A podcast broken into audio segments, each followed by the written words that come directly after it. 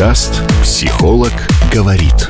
Всем привет, меня зовут Елена Караберова, и я психолог. В основном я работаю с кризисами отношений и с личностными кризисами. На своем подкасте «Психолог говорит» мы сегодня поговорим, как не попасть в созависимость. Для поддержания подкаста ставьте сердечки и звездочки. Поехали! Абсолютно каждый человек не хочет попасть в созависимые отношения. То есть примерно уже многие слышали, что это такое, слышали слово «абьюз» и вряд ли осознанно хотят зайти в такой деструктивный контакт. Но я хочу сейчас объяснить, как это выглядит в начале, чтобы вы могли это распознать с первых трех нот и не попадать в созависимые отношения. Так вот, если вы начинаете общаться с человеком, давайте я буду говорить на примере от имени женщин, на примере общения с мужчинами.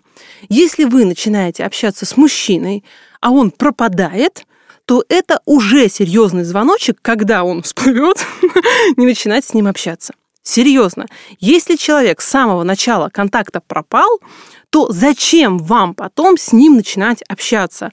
Даже если он объяснил, почему его не было. И это были какие-то обязательно благородные истории. Он работал на Крайнем Севере, переворачивал пингвинов. Он помогал маме. Это вообще не имеет значения. Человек прервал контакт без объяснения причин. Это первый звоночек, что с этим мужчиной будут созависимые отношения. Ну хорошо, ну допустим, он не прерывал контакт, но он начинает вас подкачивать, как просто младенца в колыбели, потихонечку подкачивать вас в отношениях. Хочу, не хочу отношений.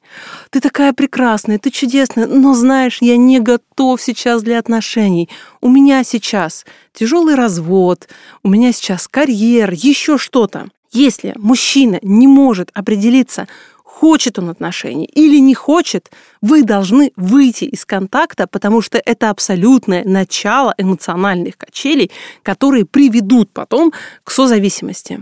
И если эти неопределенности, они повсюду в ваших отношениях. Если человек не может сказать, когда вы с ним будете встречаться, во сколько, в какие дни недели, если это постоянно какие-то переносы планов, если это все время неопределенность, так, раз, два, три, любимое мужское слово, посмотрим. Дорогой, когда мы с тобой увидимся? Посмотрим.